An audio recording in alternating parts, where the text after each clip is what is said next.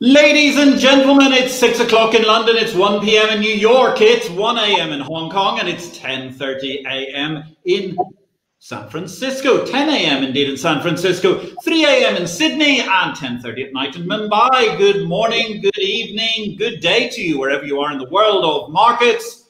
My name is Patrick L. Young. The IPO vid live stream, Series 3, Episode 5, starts here. So, since our last show, episode 16, we're now on to episode 17. We have the happy news that no fewer than 5 million new investors joined the Moscow Stock Exchange last year. Now, that's pretty spectacular given the fact that they started 2020 with only 3.8 million investors. They ended the year with 8.8 million investors, a stunning record number of new arrivals into the stock market. Of course, the Robinhood phenomenon has been a massive thing in the United States of America, but one other country with a enormous, an enormous number of new investors has been China. Some 18 million accounts were added over the course of 12 months. In other words, that's more than the population of my native Northern Ireland every month. That looks like a pretty lucky number in the West 17.77 million investors.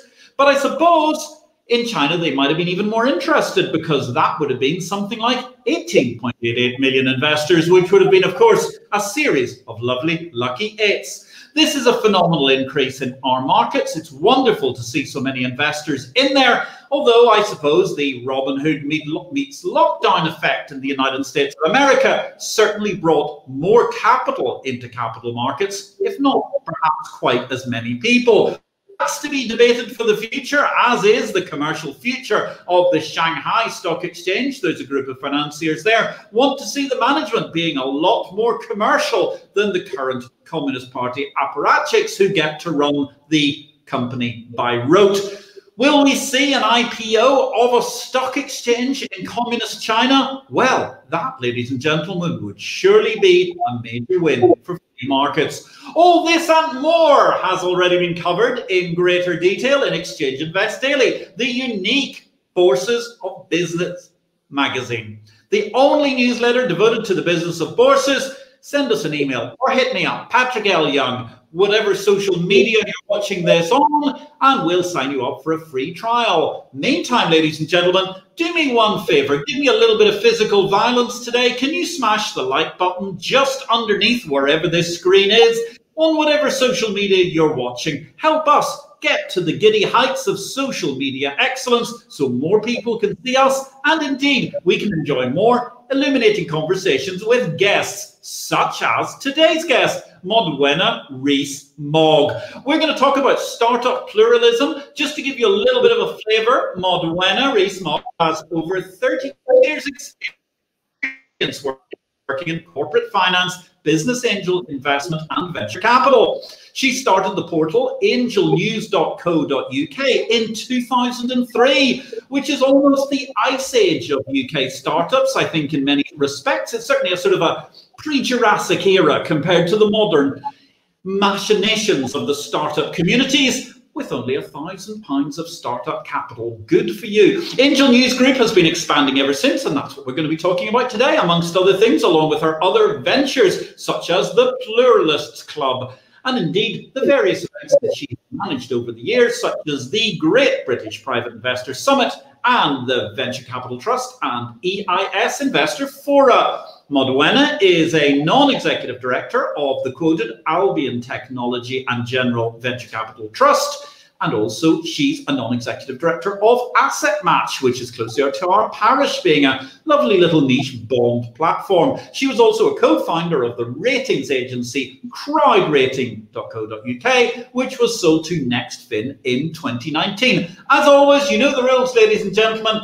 Ask us a question. We'll be delighted to pass it on to Modwenna. Let's get this conversation started. We're going to be looking at startups and all sorts of early stage investing. Modwenna, good evening. Welcome to the show. Good evening. It's lovely to see you. It's a delight to see you too. Thank you very much. Now, where are you joining us from in this wonderful world today? I'm in deepest Somerset in the UK, which is south of Bristol for your international readers if you get out your uh, maps. Um, and it's pretty rural around here and it's getting warmer, but it's been quite snowy for the last few days. Yes, the UK blanketed with snow recently. I've got to say, Somerset, if you don't know it, beautiful place to go. Ideal place to enjoy the delights of the English countryside. Best served, I think, with a side dose of a good classic car to enjoy some of those elegant side roads, but not at great speed because we don't want you to scare the animals. So, Modwenna, tell us a little bit about yourself. How did you get started in the glorious, glamorous, and incredible city of London? Uh, I, I, started off by um, getting, well, actually, slightly before I got my job, I managed to, by accident, win a competition that ICI set for selling bathrooms and bathroom suites online uh, or via a sort of, you know, a game we had to play. And I won that, and that made me feel that I was probably quite businesslike as a student. And then I left St Andrews, University of Scotland, and joined Kleinwort Benson, which was in those days a major, we called it a merchant bank, but think of it like a British Goldman Sachs. Absolutely, quite the bank indeed in those days. That was a, that was a super name altogether. So, what were you actually doing there? Were you working in corporate finance? I was, yes. I was doing international M and A, uh, flotations, takeovers, uh, right down to advising companies on what dividend they should pay. Fabulous altogether. So, how did you manage to get from there towards the idea of founding Angel News? Um, I left uh, the city to um, actually to get married. Don't tell the boys. But um, and then moved down to Somerset and didn't want to get a proper job again in London and have to commute. So I fell in with a load of entrepreneurs and other lots of entrepreneurs and hung out with them. And then uh, someone I know who I had helped get their business to become a sort of simultaneous cash cow and superstar. Uh, they asked me in dot com boom times to run a what what you would all know as an angel club. So he got together a crowd of high net worth investors and started showing them some deals. Fantastic. And so that was all in Somerset, was it, or around about that area? No, those days it was it was in the, the activity was in London, the live activity, and I had a very pretty ropey dial-up CompuServe connection. If anyone remembers CompuServe, and I used to have to go down to my IT shop to nick their broadband because they were the only one broadband in Somerset. Uh, so I'd sit on the bench next to their techies trying to get enough broadband to do stuff. And uh, then uh, after a couple of years, I decided that I'd set up Angel News because I fancied being an entrepreneur myself. How fantastic. And, and, actually, yes, gosh, I do so well remember CompuServe, an organization which was so keen to exploit the liberty of the World Wide Web that everybody had a number rather than a name, if I remember correctly. So you're 7031642. Don't feel as if we're taking away your anonymity there. Yes. Um, gosh, CompuServe, that really takes me back actually to that sort of early zeitgeist of the of the of the, the, the dot com era. So therefore, so where are we at the moment? We're in like the late 1990s, something like that. we're in the early 2000s. Early 2000s. And then I, yeah. and I've got to know, I've got to know mm-hmm. a lot of angels, so I. So I set up this news service so they could all find out what was going on. Because I discovered nobody really knew what was going on except in their own little world, and we didn't mm-hmm. have the internet in the way we have it now. So news was the broadsheets or the or the tabloids, um, maybe specialist mags. So I, it's a sort of specialist mag online for the angel industry. Well, that's a great thing. I mean, that's that's the sort of thing where, good grief, even only in the last decade, I discovered nobody seemed to have done the same thing for the exchange industry. So anybody who's looking for a good startup idea out there, as long as you're obsessively pathological about your niche, there's actually a good publishing opportunity at all points in time. So, so Angel News nowadays, you've become really the kind of go-to space for angels in the UK. I'm sure it wasn't that easy at the first. I mean, you had a small group of people. How did you manage to grow the business? I started with my mum as my first subscriber, and we just gradually started putting news up. And I remember, still remember the day it took four months for somebody to actually send me a story of their own accord without asking. So I did four months of building content on the site.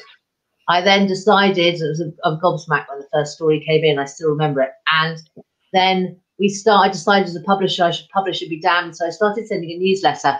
And again, these are long before the days of MailChimp and everything. So mm-hmm. I, I used to just collect email addresses from people who subscribe to the site and then download them.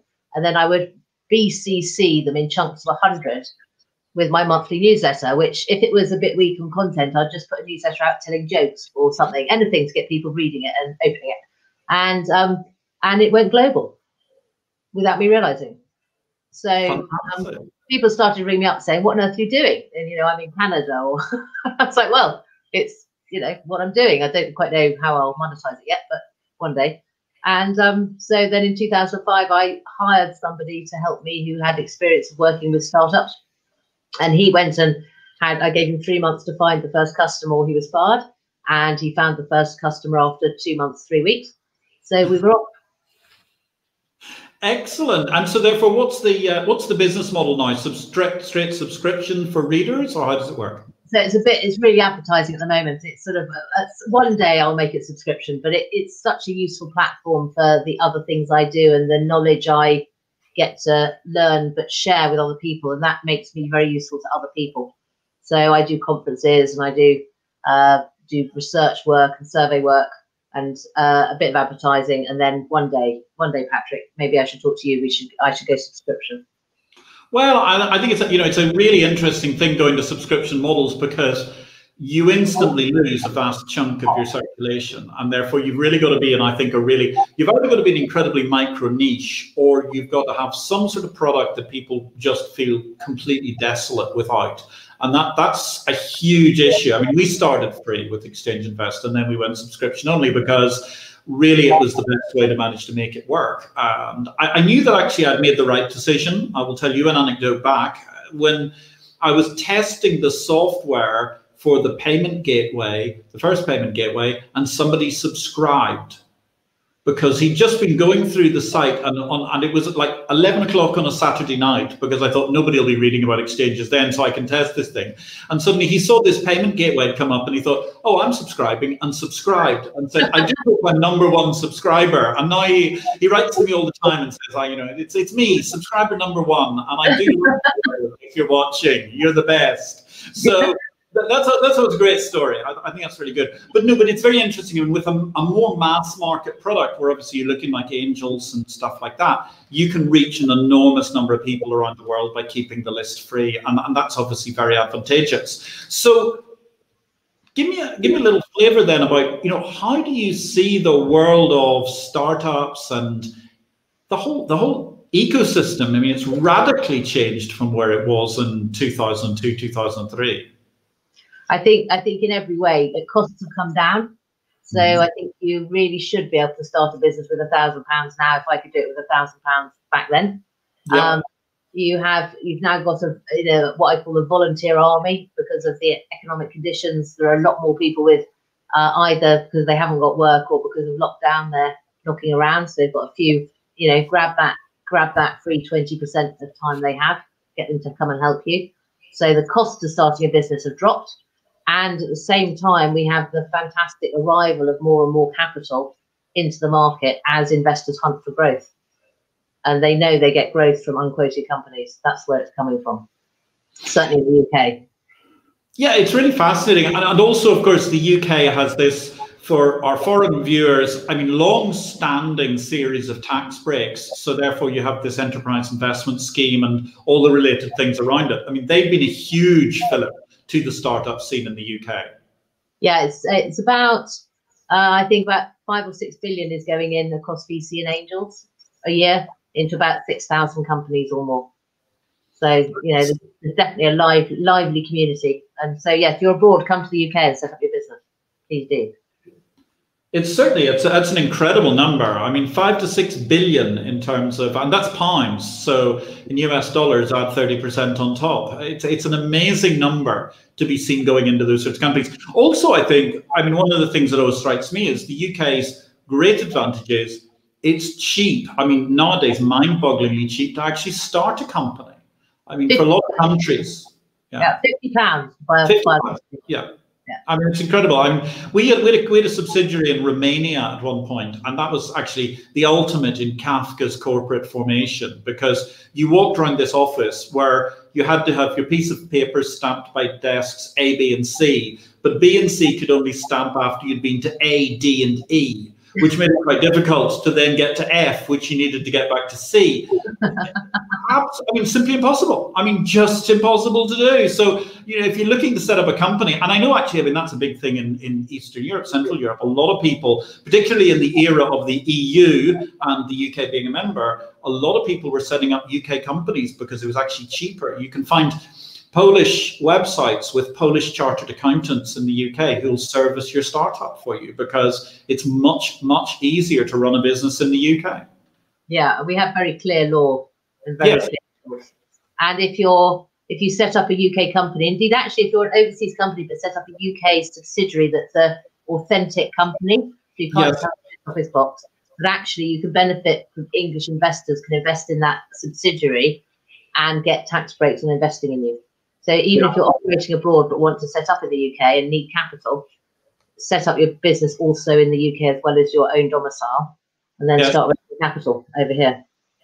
That's fascinating. I mean, that's really, really interesting when you think about it, because the UK really has become such a magnet for the ease of doing business. And it's even something you can't necessarily get in other countries, because certainly, I mean, the 50 pound entry level is the cheapest I can think of for company formation anywhere. Um, and, and it'll be done also, I mean, read this and weep many jurisdictions the same day.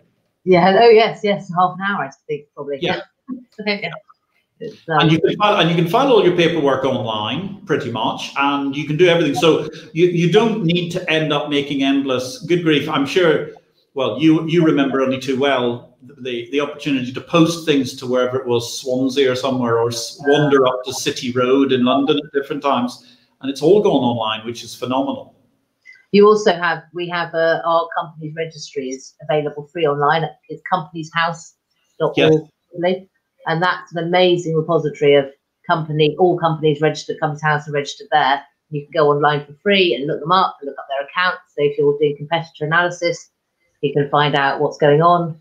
It's phenomenal. Yes, it is. I agree. And, and that's been a, an incredible achievement because it used to be, I mean, you could always do that, but you had to pay a, whatever it was, a few pounds, and you had to trek to the top end of the city and look at microfiches, which wasn't quite as user friendly the GUI on microfiche machines really needed a lot of work over time. Yeah. Look, it's really quite incredible. Ladies and gentlemen, we're just coming up to 20 minutes into the R of this discussion. I am here with startup guru, Modwenna Rees Mogg. She's talking to me today about all sorts of issues. She herself is an avowed pluralist. We'll be getting to that in just a second. We'll be talking about the background to her career in startups. What would you like to ask Modwenna? She's here to talk about your startup issues, angel issues, as you go through them. So, Modwenna, I mean, you've seen this incredible sophistication of startups. You're talking about five to six billion pounds. What's that? Better part of eight billion dollars or more every year being invested in five, six thousand startups. How has the actual approach of investors changed over time? Because certainly 15 years ago, you weren't seeing anything like that amount of money raised, and obviously the rounds were much smaller. So I think one thing that stimulated the increase in investment by angels in particular was the tax breaks, which they started increasing the levels of how much you could invest each year. So okay. back in the early 2000s, I think it was £200,000 a year, and now it's a million pounds a year. So that has driven up capital into the market because more people can invest more. Um, startups have become better. Uh, investors are hunting for growth. And as many a wealth manager tells me, it's the unquoted part of their portfolio that investors really love, particularly if they're ex business people themselves. So most business people are not that excited by looking at black and red numbers on a wealth manager's report, but they love talking about their angel investment. Fascinating. I mean, the whole sophistication of the way that there's now an epicenter of the startup business has become incredible. And indeed, when you started in 2003, I can't think of a single accelerator or incubator that was actually in existence. Perhaps there was something in the university, but I don't think there was anything, no? No, I mean, some of the angel networks have been going as long as I have. Yeah. Uh, and longer but there were very few of them. Um, there was still there was always been investment going on. It just maybe wasn't called angel investment. Um, but now we have a much more formalized. You know, people write books on how to do it. People give training on how. I give training on how to do it all over the world. Um, and so as a result, it's a more sophisticated. I'm not certain it's actually an asset class yet in its own right, but it's almost there. And that means that people can then to join that bandwagon and the quality rises, the experience rises. We've got, I think, 29 unicorns in the UK. So for, for investors, it's always you might just hit the jackpot. Yes, it's incredible. I mean, you think about the early 2000s and you look at there was a relative paucity. Okay, there were some of the people who came through in the dot com bubble, and some of them, of course, disappeared. But we did have various sort of internet darlings who became quoted stocks and so on. And before that, we'd had, I suppose, Hermann Hauser of yeah. the Acorn Atom, which is, uh, yeah. He's still investing. I know, amazing man, incredible man altogether. And uh, he produced the, the, the, the, Acorn Atom, which I remember being a computer I lusted after when I was a very, very young schoolboy but could never afford. Um, must have been all of 150 pounds at the time. The, it, it's an amazing thing, but he certainly drove a lot going forward. What is the situation these days? I mean, are there really high profile investors that we're seeing that are causing a lot of this movement? Or how does the sort of the ecosystem work in terms of its investment dynamics? So we've got always always got two ends of the spectrum. So you've got quite a lively equity crowdfunding market which is a good entry point for for many investors. I in fact one of the investors who writes to me he's got 700 equity crowdfunding investments. So there's that end of the scale where there's people investing the 50 to 100 quids and then you've got the high rollers. I think there are about 150 people who invested a million quid in 2019 in, in under the tax break scheme Angels use called the EIS scheme. So it's the full it's the full range. Um, typically, uh, uh, a typical angel, and is there such a thing, um, would invest between 25 and 50 grand per deal in the first round. But of course, they nearly always have to invest in another three or four rounds after they've done that first round. So maybe putting in 50 to 100 to 200 grand per company that they invest in. And, and of course, the trick for them is to build a portfolio because diversification, just like in your world, Patrick, diversification matters. And you need quite a lot of deals to diversify the risk in angel investing. Probably at least 15, but more like 30 to 50. So, yeah. So and that is the issue, doesn't it? Because it takes quite a long time to close 15 deals, let alone 30 to 50. I mean, it's going to take you five years to really build a portfolio, I would have thought. It does, it does. And it, and it all depends, you know, how much work you want to do on each one. So some angels do fewer and do them really deeply. Others join syndicates and so share share the workload, share the responsibility. And other high rollers just you know, buy their seats at the table big time and you know make sure they've got the entrepreneur's attention that way. Fascinating. So there's all human life is there, as Paul Gallico said about writing about baseball all these years ago. What about the actual sort of rounds? I mean, you've said you've mentioned how much more money is being invested, but I'm sure you've seen a big change in the size of even the very earliest seed rounds as we've gone through the last 15 years. I think we've seen a, a greater understanding of to make something become a unicorn, it needs investment. You can't, it's hard to do it quickly with no money. So there's, there's various variables, time, money, and people. And if you don't have enough of all three, um, you won't get there. So we are seeing round sizes rise. Um, we have a, a, an even more generous tax break scheme than the EIS scheme, which allows not 30% income tax breaks, but 50% called the SEIS scheme. So you see a lot of startups starting with 150 grand because that's fairly doable. Um, and then often we see rounds one, you know, half a million, a million, two million in sterling fairly soon thereafter. Fabulous, really fabulous. And so, if I'm a startup in the UK, how do you go about? Is it easy to get this permission for SEIS or EIS schemes? Yep. So the the the, the HMRC, uh, to probably their chagrin, created a thing called advanced assurance. So you write to HMRC saying, I'm a new startup and this is what I'm doing. And they write back saying, yes, we agree you're eligible for these tax for your investors to receive these tax breaks. So the company is the enabler and the yeah. investor receives the tax break.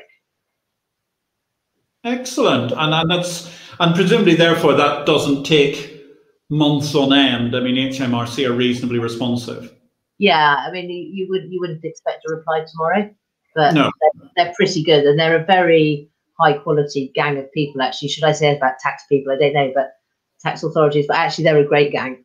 Yeah, I know. Oh, very, very interesting. It's very interesting. And so then, just spell that out for our for our viewers again. So you've got this this BEIS thing, and you've also got an EIS scheme. Yes. Sorry, so not B S for sugar. S. Oh, S. I'm sorry. Known mm-hmm. as seed So oh, yeah. So that's, that's, your first. You can raise your first hundred and fifty thousand that way, right? Yeah, and and investors like investors with spare income and spare capital mm-hmm. like these schemes because they can get a fifty percent income tax break if they invest in an SEIS investment, wow. and it, with EIS is a thirty percent break. Okay, but but you can only raise. So sorry, just to understand this, you can only raise one hundred and fifty thousand at the seed at the seed level. Is that right? Yeah. But, but it's not specified how much equity that is, just in case anybody's watching, trying to understand. Yeah, that's okay. It's just when we sorry. did crowd, when we did crowd rating, mm-hmm. we raised our first 150 grand and we sold 10% of the business.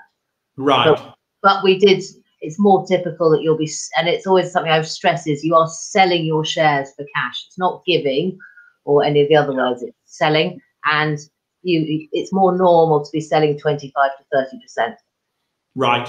Okay, that's a good it's a good marker for people. We have a question. I do believe it is serial entrepreneur Dermot Core, a fellow countryman, although he's coming tonight all the way from, I do believe, his beautiful Idle in Poland. Hope it's not too snowy there.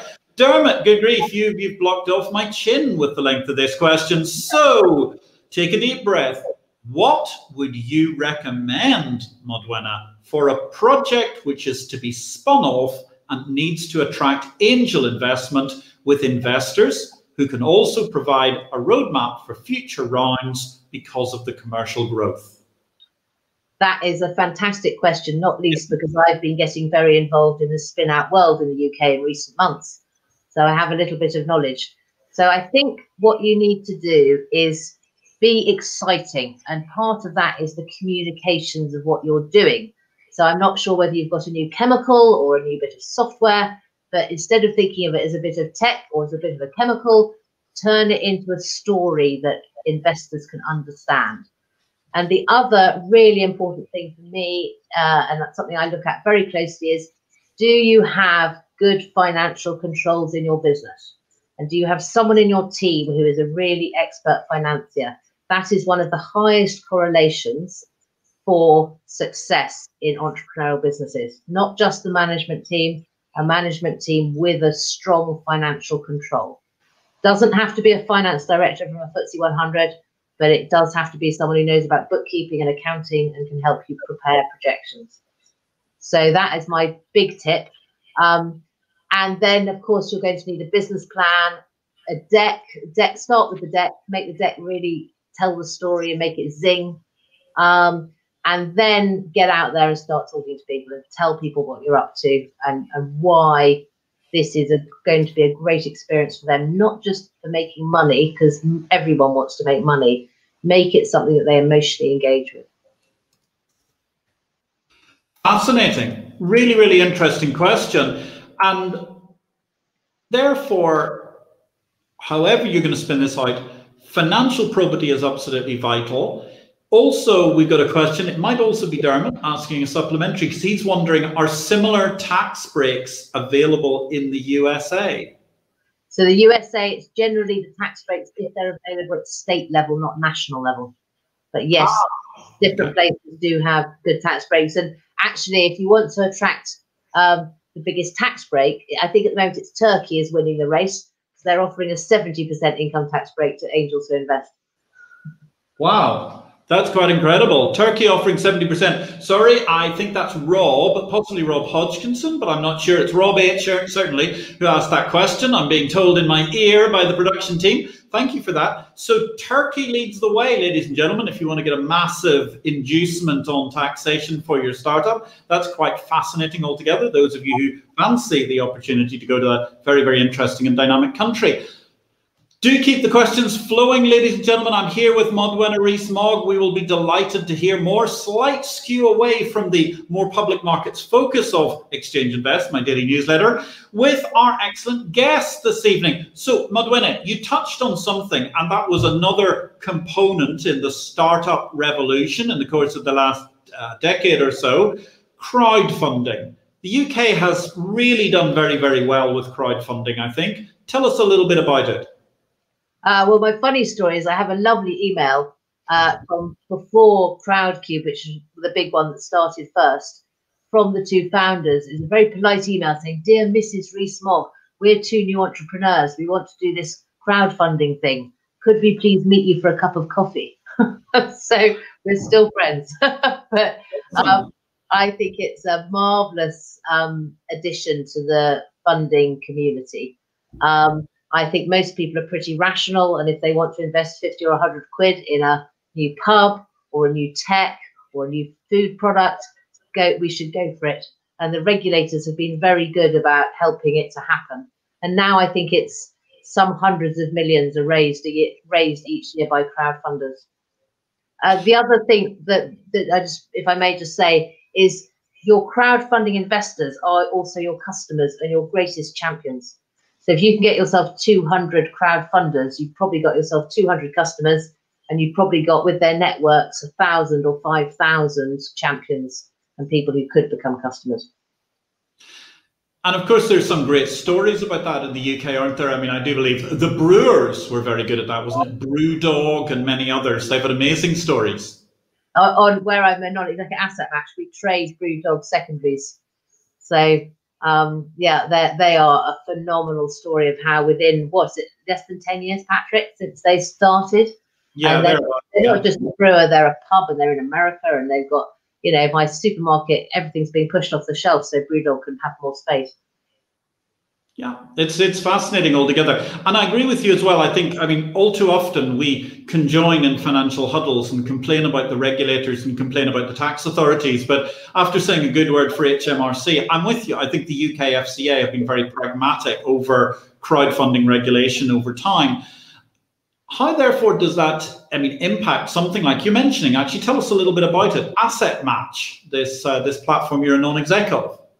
So I think that, you referred to earlier, Patrick, that so many uh, uh, investments you could be in. We often say to angels, you, you should expect to be in for 15 years, and the cynics say it's longer than many marriages.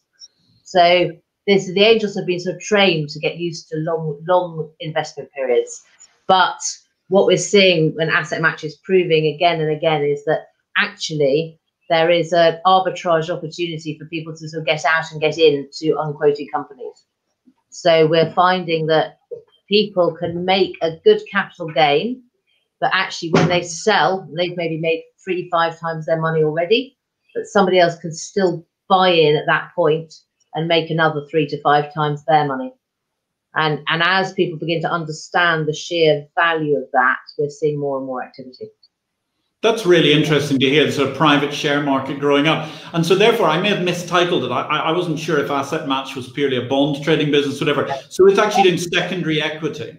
It's, it's all it's all equity at the moment. Yeah. Oh, fascinating altogether. Really fascinating. And I do believe we've got another question has come in from um, Etienne Goffin. It's a pleasure to have you this evening, Etienne, on the show. You're on IPO Live. So Etienne is asking you the question, well, drum roll for a distributed $5,000, as the quiz host might say. What, Modwenna, is the best jurisdiction to relocate a blockchain based fintech? Okay, so come to London. London's the home of fintech. Um, I understand from one of my angel friends that Singapore is pretty hot too. I think that's a very good answer. I would actually say London's a great place to be. The only disadvantage to London is the cost of living. Everything else is absolutely fantastic about London in every possible respect. And the cost of living, well, that's just the premium you have to pay in order to manage to be in really the only cosmopolitan mega metropolis of, of Europe. I mean, it's quite incredible. So I, I would I would I would actually say that's the, the answer I would give to Etienne for my 0.02 Satoshi's worth. Thank you, Etienne Goffin. Great question. If you've got any more about startups, scale ups, whatever you're looking at, ladies and gentlemen, this is the forum this evening with Modwenna Rees Mogg. So, Modwenna, tell me a little bit. I mean, last week we actually had guest. He's a publisher. He publishes specialist exchange traded derivatives information. Ladies and gentlemen, if you didn't get a chance, watch that. It's a great interview altogether with Will Mitting. Now, one of the things we touched on was things like the conference business moving forward. You are a prolific organizer of conferences. You have some magnificent speakers like Dominic Frisby, who was on this show just a month ago, the uh, Bitcoin expert, comedian, and many more things. A true, a true pluralist in many senses. So tell us, I mean, how do you see the conference business going at the moment when obviously it's rather difficult to get out of the uh, the comfort of your own home? I think people are adapting amazingly to the whole online Zoom webinar, these live streams. Um, we're running something in two days, and we've got over 200 people signed up, and we it's relatively niche subject area. So I was getting 400 coming to a live conference, and we're now seeing the, numbers grow online, and people seem to be pretty forgiving of the, the, the that it's not live. I mean, I can't wait to get back to live and actually be with people. There's nothing like actually interacting as humans with each other. But I think the online world is working absolutely, you know, it's doing its job and people are beginning to be able to make money by doing online conferences. That's great. That's really, really good to hear because it allows you to carry on with what you're doing. And actually, that brings me to a very good topic of conversation. And uh, actually, we're going to park that for one second because we've got another question from a LinkedIn user. It might be Rob back again. He's asking Have safes made their way to the UK? And if so, what is your view on them for investors as well as for entrepreneurs? There's quite a lot of chatter about them. There is some debate around how it interlinks with the tax break scheme. So the so we are finding that there's more talked about them. Uh, we're tending to use sort of convertible loan note structures, but the, the government currently will not allow those sorts of structures to have tax breaks. So if you want tax breaks, you need vanilla equity. So vanilla equity, get the tax breaks, but you can use safes and these other sorts of structures that are allowing you to go for a later valuation for your conversion, which is essentially safes are another variation on the theme of convertible loan note. That's yeah. So they're good. Of course, they're good for investors, and in, in a sense, they're good for entrepreneurs because you avoid setting the valuation, and it can be very hard. Um, we've seen in the UK, the government, because of coronavirus, has launched something called the Future Fund, and that's a CLN structure. Um, yep. But but there's a bit of a sting in the tail because it's redeemable at three years at double, I think double double redemption. So if you don't either in three years' time, you're gonna have to pay it back twice or convert. Um, so I think I think the, the, thing I would say is that these structures they're just a way of avoiding making a decision. And for some investors or some entrepreneurs, it's better just to accept the decision. Something I think people always think that raising investment is a one-way street for entrepreneurs' stakes to go down, and investors' stakes to go up. But one of my friends is just closing a round, six million round, still calling it a seed round, which says it all. Um, and they've actually negotiated back from about 15%, I think, to 45% because they've said oh, I was too low. If you want me to make this business work, I need my stake to go up again. So I think you know you should always. I think too much entrepreneurs think it's a one-way street, and it's always a negotiation. So be confident, be bold, be right. Don't be wrong. If you're wrong, you won't get what you want. But if you're right, investors need you to win, so they make money on your back. So help them understand what it takes to make you make money, and you will find they're pretty receptive and intelligent. That's quite fascinating. And you, you, touch upon something again. I mean, just how large some seed rounds can actually be in this day and age, which is in, in the old days, they would have been given their whole own letter of an alphabet. Yeah, no, I mean, it's, it's very, but it's also necessary that, you know, America, in particular, the United States, you know, they really understand how to fund businesses and throw money at it. I think it was, was it Mark Zuckerberg's, you know, the UK, you back when Zuckerberg started, your entrepreneur, if they found the angel by luck and just somebody, you know, you get a check for 10 grand. And I think, I think, was it Elon Musk gave Zuckerberg 100 grand, $100,000 in the same time? So this sort of, wall of money companies, they do need a wall of money if they're going to become very big very quickly. Yes, absolutely. If you remember, in the, in the late '90s, there was a the British chap whose name escapes me now, who was trying to build something like Amazon, except he used the existing infrastructure and raised about four million. And I think basically at the same point in time, you had Jeff Bezos was raising about four million for every warehouse he was building of a network of however many it was even then, 10 or 20 across the United States of America. I mean, the scale is quite difficult. And, and sometimes I agree. I mean, seed investors can be very, very low balling what goes on. But of course, I mean, you don't have to take equity per se. There's also this whole concept of peer to peer lending, which jumps us two days into the future because that's what you've got 200 people looking at on Thursday. So tell us a little bit about the state of that in the UK as well, please.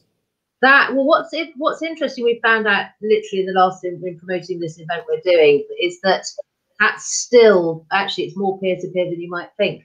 So we've got lots and lots and lots of investors signed up. We've got many less advisors signed up than we expected.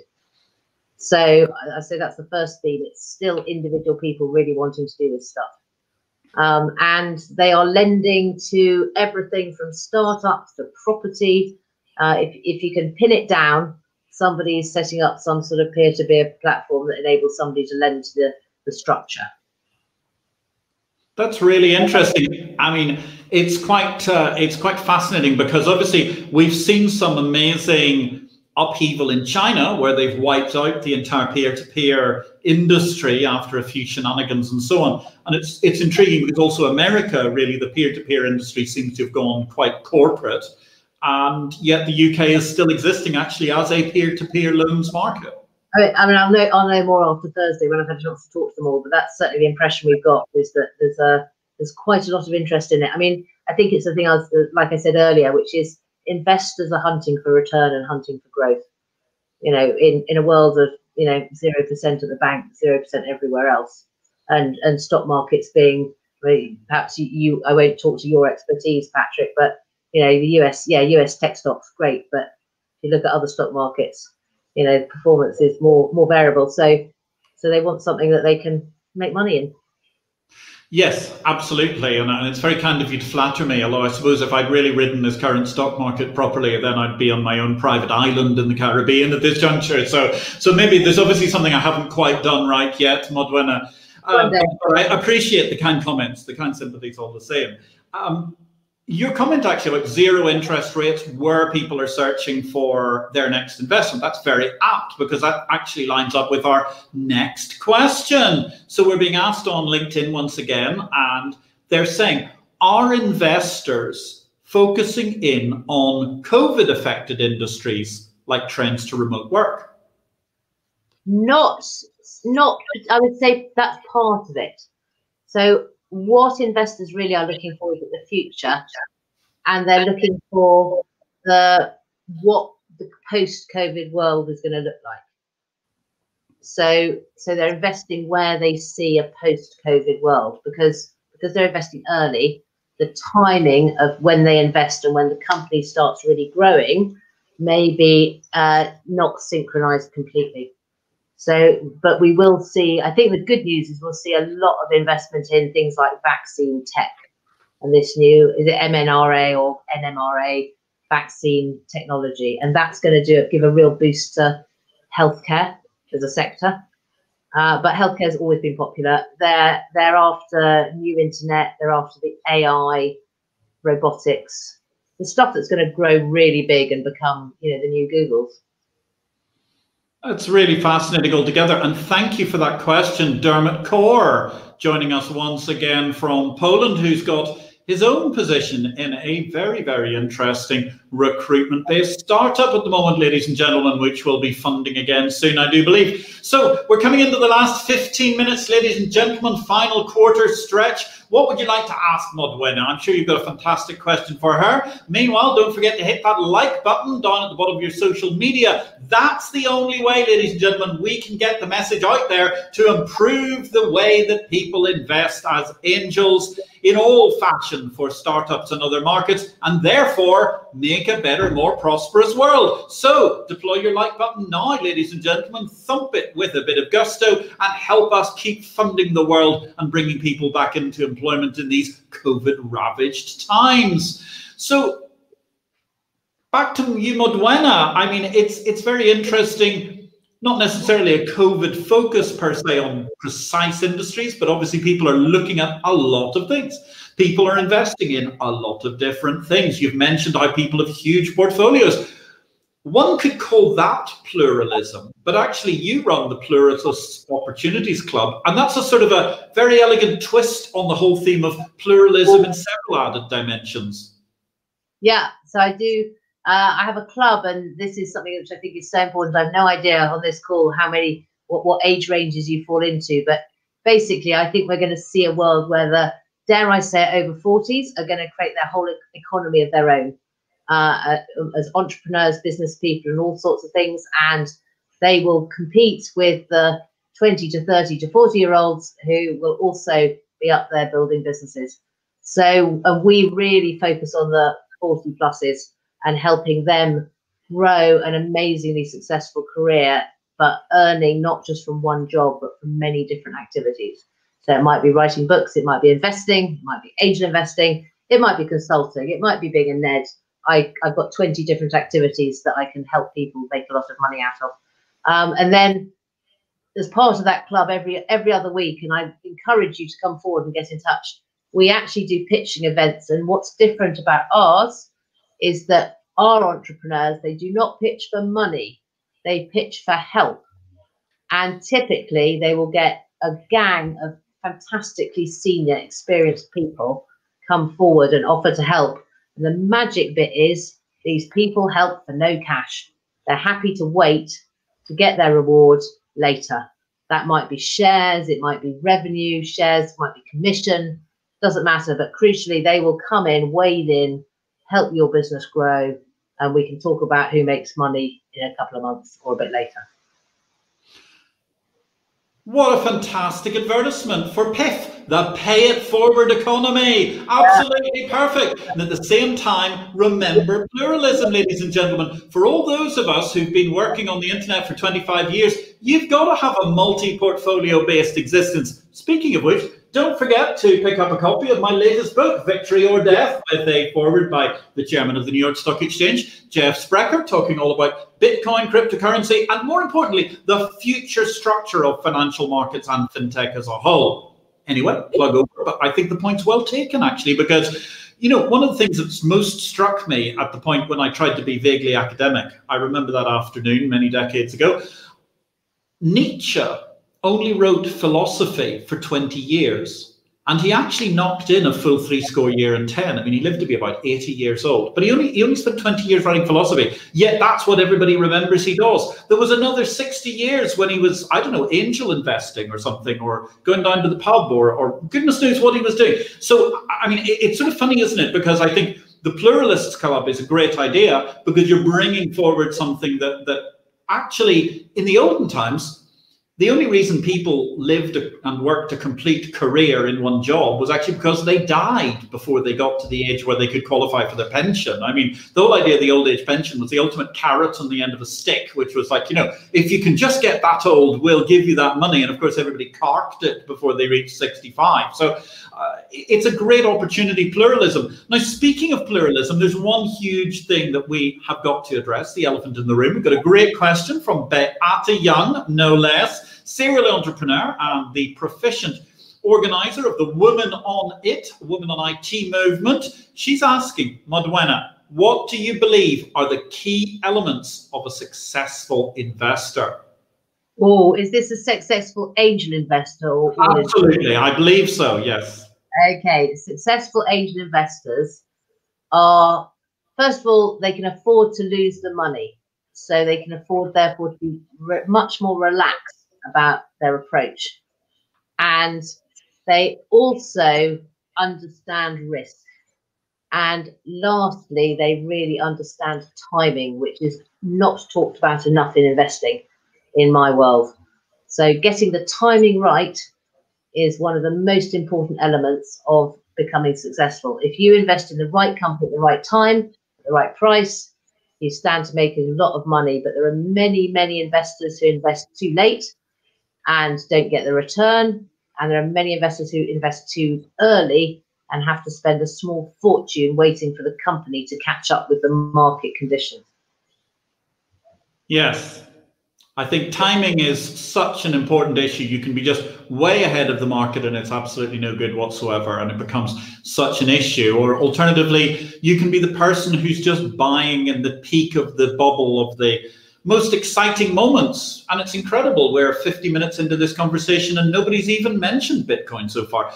But anyway, they I think the thing that's fascinating about the whole angel universe as you see it now is just how sophisticated and large it's become. But yet, there's still a huge opportunity in there for everybody. There is. And I think any eh, with the crowdfunding, I would encourage people, you know, it must be the spare cash you'd otherwise spend on the fifth pint in the pub. Do not spend any core money on this activity, but you should definitely get involved in crowdfunding and give it a go and, and, and get the feel for what it's like to invest in a startup and the journey you go on. Um, you will you will find probably the, the stats tend to suggest that you'll lose at least half your money within a year or two. But when it comes good, my my favorite angel investment story is somebody who put in 12 and a half grand into an investment. And Patrick, I'm going to challenge you to tell me how much he took off the table when it exited. So it's in millions. How much? he put put in twelve and a half thousand pounds. Uh, I, he took millions. Well, they've got to give me a number. It's no fun if they give you. I will say twelve million. 127 million. Wow. Now that's a number. I mean, that really is a number. I mean, that's that's the house in Cap Ferrat, the lovely house in the Georgian Terrace in SW1, plus whatever you want to drive, and yes, a reasonable lease on the jet, and and, and the house in Cap Ferrat and, and everything. Yeah, I mean that's that's really good, and retirement money, and and a fifty million dollar angel fund to carry you on. Yeah, exactly. I mean, yeah, quite a lot of punts, can't you, with the, the extra ten percent you made. yes, exactly. I mean, absolutely. It's it's it's really really quite. That's a stunning number. I mean, that, that's an incredible advertisement for what's going on. What about though? I mean, just looking at the other side very quickly, and I'm going to come to a, great question just just coming up from Martin Watkins. What about the the downside of that in terms of? I mean, what are the numbers we're seeing of companies? Not just startups as all, but startups that go forward and credibly try to angel fund and then work their way through the angel networks. What do you think is the sort of number who are failing out of those? Oh, oh, it's uh, it's frightening. It's it's yeah there is there is not enough capital for the demand. I uh, I'm not sure how many of you are following the, the UK market, but last year the government, in order to help SMEs help with, with COVID problems, they launched a couple of lending schemes. And I think I saw last week that it's something like 68 billion pounds has been lent to 1.4 million companies. So I was talking earlier about you know 6,000 and 8 billion. You realise just how much capital demand there is for the small businesses. And uh, we want to crack that. We want to find a way to get that capital into those businesses so investors can make returns and entrepreneurs can win.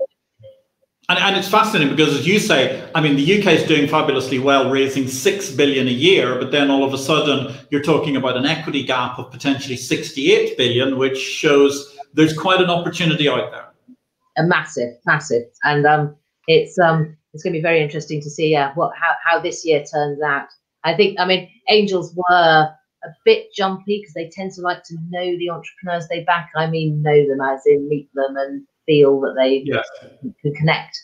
And there's been a certain there was a certain amount of caution around in a Zoom world where how can you trust somebody on a video screen? But we're beginning to see that crack now. Just uh, it's, it's still it's going to be tough for a little while longer but we're seeing deals get done, particularly if you can find yourself one angel, that's a big, a big step forward because then the angel should know other angels, and then the other angels will rely on the person you know to give you that vote of confidence to say you should be backed. That's really, really interesting altogether. And that brings us to a great question with six minutes to run. Martin Watkins, greetings to you, an early He was actually an early stage guest on IPO Vid all those months ago. Martin, it's great to hear from you this evening. Doyen of the City of London, one of the one of the many key figures in the Exchange Invest 1000 of the most influential people in the exchange industry. How do we improve, and actually he's corrected himself here, how do we improve the loss appetite of European investors to reach the levels evident on the US West Coast? I think. Well, I, will I'll, I'll, I'll tell you what I really think. I'm not sure it's going to happen, but it's what I think should happen. Is that two things? One is we need to bring into the whole of European education training about business and entrepreneurship. Uh, so from the age of five, when children learn to count by playing shop, we should just keep them playing shop for the next 20 years.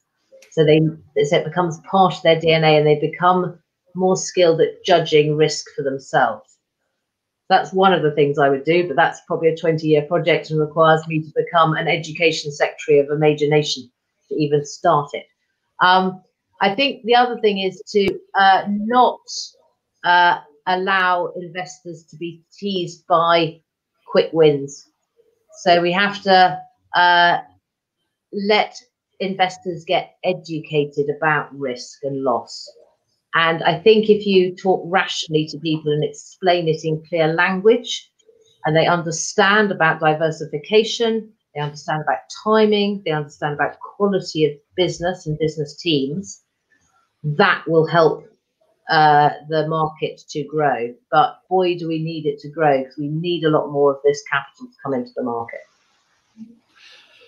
I think that's a really very, very sensible and serious point that you make in every possible respect. I hope that helps you, Martin, with the answer. And certainly, it strikes me that even now there, there's already really a disconnect, isn't there? I mean, the continental European market seems to have almost no loss or risk appetite for equity investment. I mean, everybody, gentlemen, gentle ladies, and everybody else seems to prefer bonds. And actually, the UK has broken through to make itself a much more significant startup arena.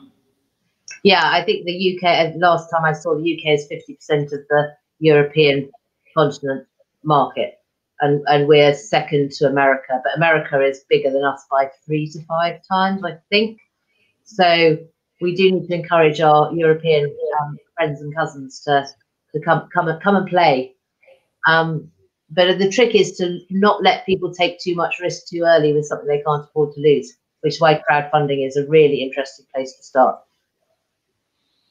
Yes, the, the crowdfunding thing's fascinating, as you say, because you can speculate with minuscule amounts of money. I mean, lots of cases, fifty pounds, hundred pounds, even less, in order to get yourself going somewhere. And you also learn a lot because I think one of the great things is from the issuer side, the companies learn a lot about how to actually behave so that if they do go towards the stock market, and even if they don't, they know how to talk to their shareholders. And if they, as you said earlier, if they can talk to their shareholders, they're talking to their ultimate perfect customers. Yeah, it's um, it's a case of not trying to artificially push it too too fast without doing the right steps. And I'm a I'm a massive fan, and I do training of angels in. You know, I've just trained a load of angels based in Thailand admittedly on Zoom. Um, I was in Qatar 18 months ago training angels in Qatar. You know, we, we do need to help individuals understand that it's a good thing to learn before you start. Because it's it's much less painful if you made a considered investment than if you made a risk investment. Modwenna, that's absolutely fascinating. Okay, we've got two minutes to go. What are your final thoughts? Tell us something that is going to benefit us and how that's going to make a difference to our world in the course of the next five years in the world of your pluralism or other opportunities? Okay, so what, what I'd encourage you to is bring your younger, uh, particularly female, because there's a real problem with female entrepreneurship and female investment. So if you ask me to take a five year view, Patrick, I'd say bring your younger cousins, friends, family, particularly females, particularly from um, diverse backgrounds, bring them with you and, and you teach them. If no one else is, you teach them and show them how to do it. And that will bring a new generation of hopefully tenfold larger amounts of entrepreneurship and capital. And it will become completely normal for everyone to be some sort of an angel investor.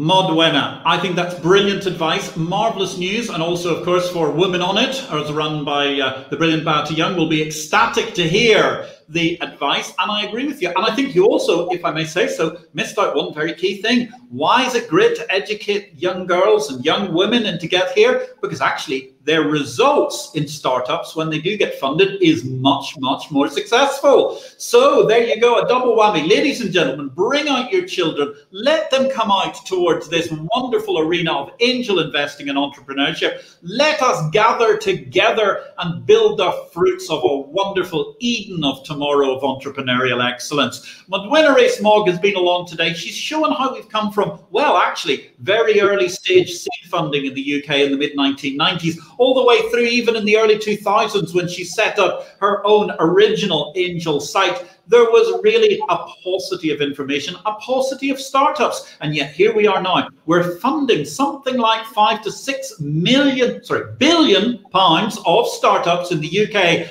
But as COVID has shown us when the dark clouds of disease hung upon us, there is demand for maybe 68, 70 billion. We're talking about still a 90% opportunity to expand what's going on. Whether we've been talking about the risk and loss appetites with Martin Watkins, whether it's been issues about spin offs and other factors with Dermot Corr, thank you both very much for your questions. Absolutely wonderful to hear from Etienne Goffin. I hope you are packing your bags for London right now, Etienne. It's the place to be in the startup community. They say 50% of the European market despite Brexit. And at the same time, thank you very much to Rob H. It's been great to have you and others asking us questions on this show. It's been a joy to have our guest this evening, Modwenna Rees Mogg. Don't forget, check out the Pluralist Opportunity Club. Bravo, Modwenna, says the Woman on IT movement. Thursday evening, they've got to get together. They're talking about P2P lending. You can find it at the Pluralist Club website. Check out the portfolio of Modwenna Rees Mogg. Thank you very much to our guests. Thank you for watching. Have a great week in market. My name is Patrick L. Young. If you're looking for pith in the short term, check us out at exchangeinvest.com. Thank you for all the great feedback. Thank you.